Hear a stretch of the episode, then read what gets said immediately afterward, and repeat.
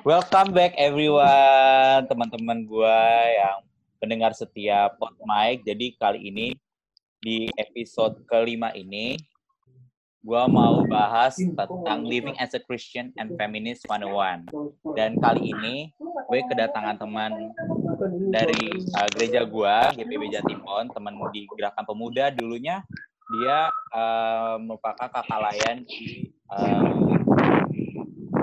gue lagi PT, pas gue masa-masa di PT gitu.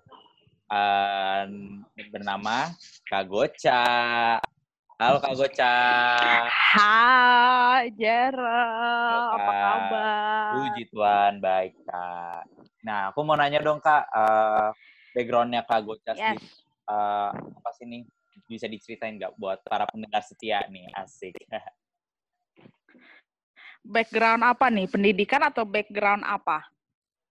Background apa aja? Oke. Okay. Um, kalau untuk background, uh, untuk saat ini aku, uh, oh aku perkenalan dulu kali ya oh, buat iya. teman-temannya Gerald, salam kenal ya. Uh, kalau untuk uh, aku Gloria Charlotte, tapi teman-teman terdekat aku biasa panggil aku Goca. Nah, kalau untuk sekolah, aku uh, untuk SD, SMP, SMA mungkin nggak terlalu ini ya. Tapi kalau kuliah aku di Universitas Gunadarma, aku mengambil S1 Manajemen Ekonomi. Lalu sempat dua tahun bekerja di uh, bank asing di Jakarta. Lalu untuk saat ini masih aktif bekerja di salah satu um, perusahaan uh, besar, salah satu perusahaan terbesar di Indonesia uh, uh, di berbagai bidang. Tapi aku handle untuk yang bagian financial technology. Ah. gitu. Nah, di samping pekerjaan aku juga aktif untuk di beberapa kegiatan organisasi karena aku kerja kan Senin sampai Jumat, jadi weekend masih ada waktu untuk organisasi di uh, gereja atau organisasi uh, sosial lainnya gitu. Kurang lebih sih gitu. Hmm, udah oke. Okay. Siap Kak Goca. Uh, hari ini kan topiknya tentang living as a Christian and feminist kan. Berarti uh, uh, topiknya ini tentang bagaimana kita hidup sebagai seorang Kristen dan seorang feminis gitu kan.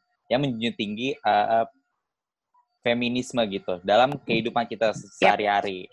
Nah, Uh, aku nih punya uh, pertanyaan untuk Kak Goca sendiri. Uh, mm. Jadi uh, feminisme itu dari kacamata Kak Goca itu kayak apa sih bentukannya? Menurut Kak Goca? Aku aku cukup kaget ya ketika Gerald uh, bilang topiknya adalah fe feminisme kalau orang dia uh, tipikal yang cewek banget gitu ya karena feminim gitu ternyata pas aku coba cek di uh, om Google ternyata feminisme itu kayak lebih uh, tipikal orang yang memang uh, dia sosialis juga tapi uh, dia open minded dalam artian uh, untuk segala sesuatu yang terjadi dalam kehidupan ini dia juga ya memang nggak masalah gitu jadi nggak berpihak kepada satu orang atau satu statement gitu sih. Aku melihatnya feminisme sih gitu sejauh ini. Hmm, oke. Okay. Baiklah. Nah, uh, lalu pertanyaan selanjutnya, uh, setelah melewati berbagai waktu, setelah melewati berbagai peristiwa nih Kak, uh, perjalanan Kak Goca sendiri sebagai seorang Kristen gimana sih? Boleh gak sih Kak Goca share? Perjalanan uh, perjalanan yang gimana nih yang Jero mau perjalanan yang enak-enaknya atau enggak-enggaknya? Oh, yang pasti yang uh, both uh, yang enggak enak, yang enak gitu. Dua-duanya sih, Kak. Oke. Okay. Uh, aku mau coba yang um, yang nggak enak dulu kali ya. Boleh, gitu, Yang nggak enak, silakan. tapi nanti akan diakhiri dengan yang enak lah, gitu. Ya. Kalau pengalaman aku yang yang nggak enak itu, jadi seorang Kristen itu uh, pertama ya ini bukan rahasia umum gitu untuk di negara kita ini kita tinggal di uh, negara yang memang uh, Kristen itu bukan jadi penganut yang mayoritas di penduduk ya, gitu ya. Nah, um, kadang-kadang nggak enaknya adalah um, contoh kayak misalkan aku SMP, SMA aku negeri gitu ya. Um, dalam artian negeri tapi ya semua orang tahu ya negeri itu menjurusnya ke uh, tetap mengacu ke salah satu keyakinan agama lain juga gitu. Ya, Di situ aku dalam artian harus uh, kadang ada pelajaran agama Kristen yang nggak ada, so aku harus ikut sama teman-temanku yang lain mengaji, uh, terus nggak ada kebaktian, terus um, apa ada kita setiap pagi sebelum mulai ini waktu aku SMP sebelum kita mulai uh, belajar pagi itu kayak ada bukan ngaji ya tapi kayak baca surat apa gitu dan aku harus mendengarkan mereka gitu karena aku nggak boleh di luar ruangan kan. So um, tapi aku menjalani itu dengan santai aja gitu. Nah itu eh, nggak uh, enaknya mungkin uh, aku nggak punya pilihan untuk uh, bisa pak bukan pamer ya bisa bisa menunjukkan bahwa I'm Christian gitu. Hmm. agamaku tuh Kristen loh gitu. Aku nggak bisa nggak bisa dengan dengan leluasa me menyatakan itu karena aku harus memikirkan bahwa lingkungan di sekitarku itu adalah agama yang lain gitu nanti Nah, um, itu salah satu yang nggak enak. Terus dan itu akan akan kita alami itu pasti dalam pekerjaan, sekolah, organisasi itu pasti akan kita alami gitu.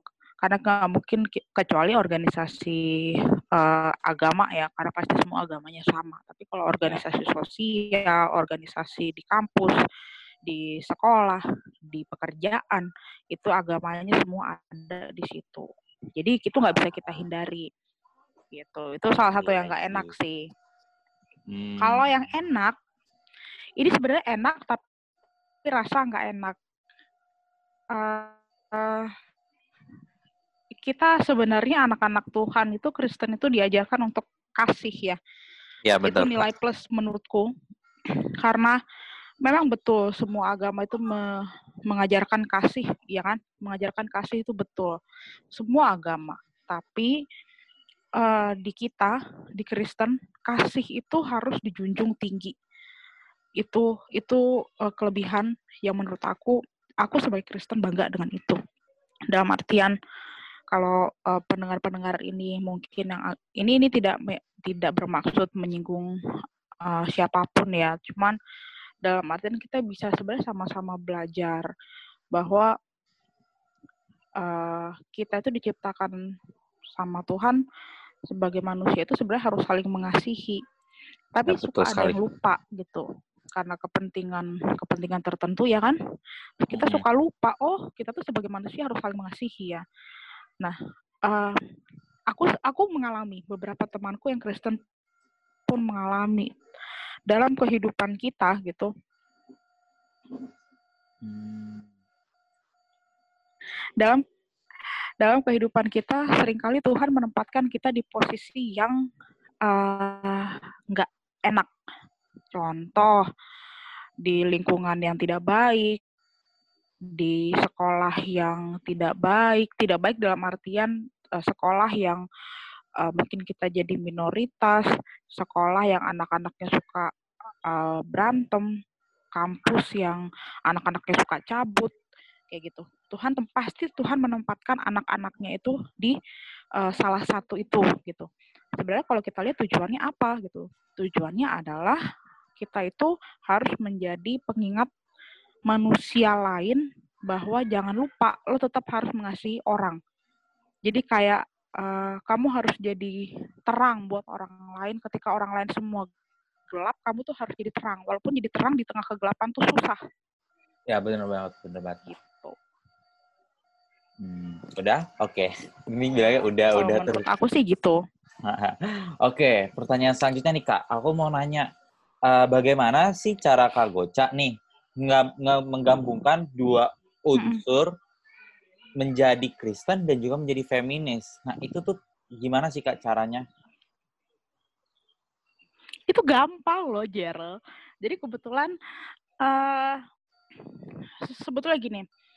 Kebetulan uh, anak-anak Tuhan Gerald juga kreatif punya podcast, aku juga punya podcast dan uh, aku menyadari gini. Uh, awal mula project aku itu adalah sebenarnya tahun kemarin. Hmm. tahun kemarin tapi baru terrealisasi tahun ini jadi sama kayak aku sih aku juga tahun tahun lalu sih juga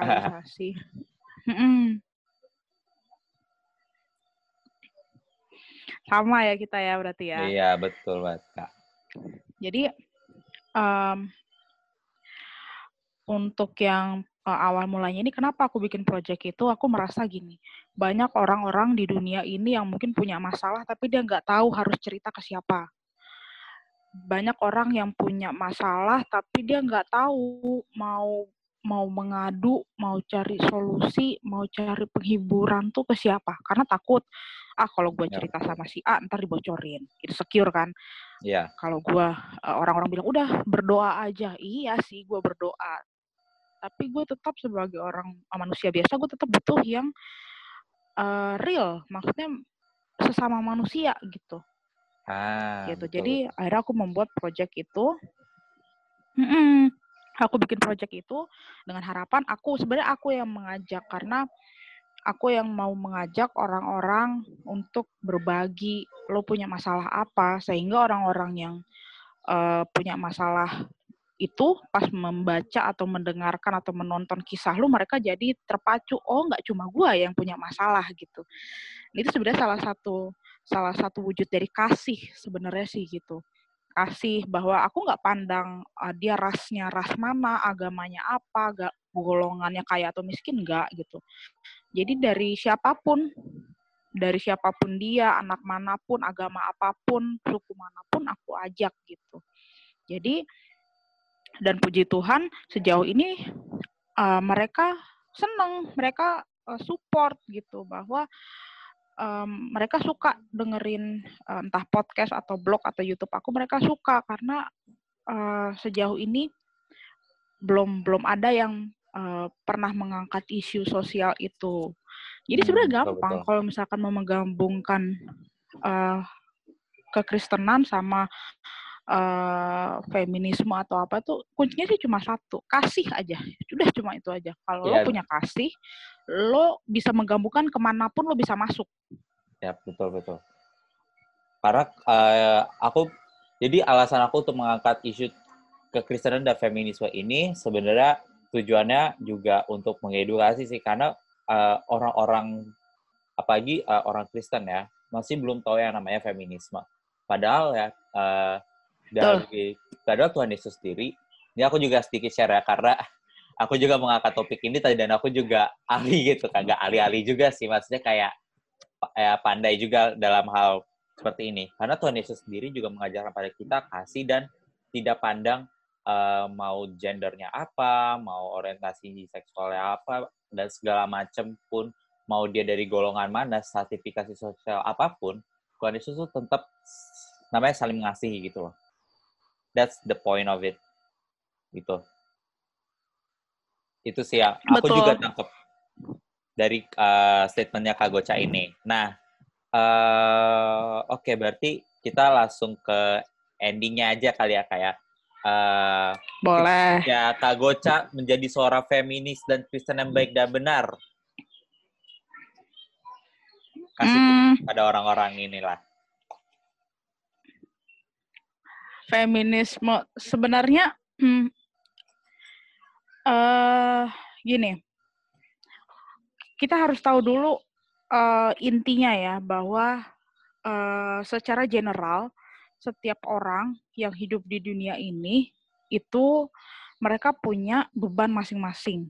Ya, Mereka punya uh, karakter masing-masing, mereka punya pemikiran masing-masing gue nggak bisa paksa Gerald harus sepemikir kayak gue gue nggak bisa paksa orang yang dengerin podcast Gerald semua harus belok kiri sementara mereka ada yang mau lurus ada yang mau belok kanan ada yang mau stay di tempat.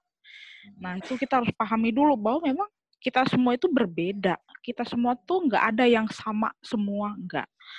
Nah ketika kita udah tahu bahwa kita semua berbeda and then kita apa caranya untuk menyatukan perbedaan itu ya berarti kita harus mengasihi orang itu. Dengan mengasihi itu nggak hanya sekedar uh, ketika kita lagi happy and then kita bisa mengasihi, sekalipun misalkan uh, kita lagi down, kita lagi punya masalah, kita lagi terpuruk, terus kita tahu ada orang uh, yang butuh support dari kita, ya kita harus bisa kasih gitu. Ya. Kita harus bisa kasih support ke dia di samping kita juga sebenarnya butuh support gitu. Jadi dan kasih itu tuh nggak pandang tempat nggak pandang waktu nggak pandang usia nggak pandang nominal uang nggak pandang tarif tuh nggak. Kasih itu ya iya kayak gimana ya kayak ya udah ngalir aja gitu. Itu itu kasih gitu. Dan uh, kasih itu nggak nggak uh, nggak apa ya. Gini intinya gini ketika kita tahu bahwa orang-orang bisa bisa uh, merasa apa yang kita lakukan itu baik nyaman damai buat mereka ah berarti lo bisa mendeliver feminisme dan kasih atau kekristenan itu dengan baik. Tapi ketika orang ketika mendengar pesan lo justru orang ini malah emosi, orang ini merasa sok banget loh kayak gitu. Berarti lo bisa belum bisa mendeliver pesan itu dengan baik ke orang lain gitu. Jadi uh, feminisme itu kan aku, kalau nggak salah aku nggak tahu ini nyambung atau enggak, tapi uh, Instagram aku yang terakhir feed aku itu aku ngebahas bahwa uh, sosial media ini kan teman pasti pendengar-pendengar Gerald itu kita bebas ya mengeluarkan isi hati kita. Ya, karena nah, itu bahayanya adalah betul. Atau kita dengar eh, atau kita tahu istilah human right bahwa semua ya. bahwa semua orang itu punya hak yang sama untuk menyatakan sesuatu karena mereka adalah uh, manusia gitu. Tapi yang yang harus hati-hati adalah pemilihan bahasa, pemilihan uh, kosakata, bagaimana mimik wajah kita ketika berbicara dengan orang gitu. Itu yang harus diperhatikan.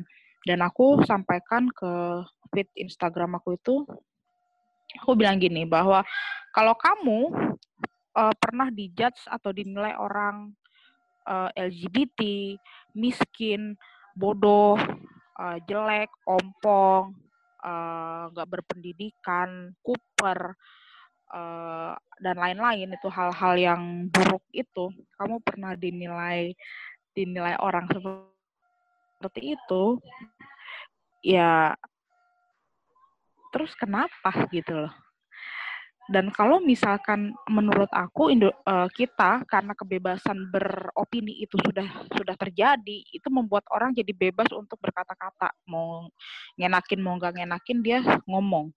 Nah hmm. ini yang yang harus hati-hati anak-anak Tuhan itu yang balik lagi yang aku bilang. Kita open minded betul, kita sosialis betul, ya. kita uh, apa uh, apa uh, uh, tidak memihak siapa pun, oke okay, bagus gitu tapi kita mengasihi. Oke okay, kita mengasihi. Nah tapi jangan jangan lupa jangan melandaskan bahwa ini loh gue. Ya emang cara ngomong gue gini. Ya apakah cara kamu ngomong sama orang dengan menyakiti hati orang? Kan enggak gitu loh. Iya. Yeah. jadi uh, kita coba rubah. Kita coba rubah. Aku dulu tipikal orangnya suka ngomong tuh kata-kata kasar tuh iya suka nyakitin orang lah istilahnya kata-kataku itu. Karena aku langsung ngomong to the point. Dan aku melakukan pembenaran bahwa gue orangnya to the point. Itu ya kalimat yang sering diucapkan anak-anak zaman sekarang dengan menyakiti orang lain dan pembenarannya apa? Gue orangnya to the point. Itu bukan alasan. To the point itu adalah tetap menggunakan kata-kata yang baik gitu. Dan aku bilang kalau ketika uh, kita atau teman-teman yang dengar podcastnya Jero ini kita merasa bahwa ada orang yang salah, ada orang yang tidak sesuai dengan jalannya, ya terus lo ngapain? Ya lo tegur dong, lo tegur, lo melakukan sesuatu aksi, jangan ngomongin dia di belakang. Atau kalau lo udah negor orangnya tetap nggak bisa, ya udah lo nggak punya jalan lain, lo doain dia. Semoga Tuhan ketuk pintu hati dia, Tuhan merubah dia, jadi dia bisa sadar udah gitu jangan ngomongin orang jangan suka nyinyirin orang jangan suka ngejudge orang padahal lo nggak kenal dia gitu. Lo cuman kenal dia hanya satu dua hari and then lo ngejudge dia. Who are you? Kamu siapa memang? Gitu loh. Intinya sih gitu. Oke, mantap banget. Ini udah tiba di penghujung podcast kali ini. Aku mau bilang makasih banyak Kak Goca uh, udah eh, makasih udah, banget, makasih banget. Udah share uh, semua pemikiran Kak Goca tentang uh, menjadi seorang Kristen dan juga seorang feminis gitu. Terima kasih Gerald. Aku senang nih diundang-undang kayak gini. Iya. Kak Goca kalau mengundang aku ke podcastnya Kak Goca bisa juga loh. oh pasti. Pasti. Pasti nanti aku langsung kabarin kamu nanti. Oke. Okay. Pasti Siap. dong. Siap deh kalau bicara. Oke teman-teman, uh, itu aja dari kita dan happy Sunday. Have a good day. Bye bye.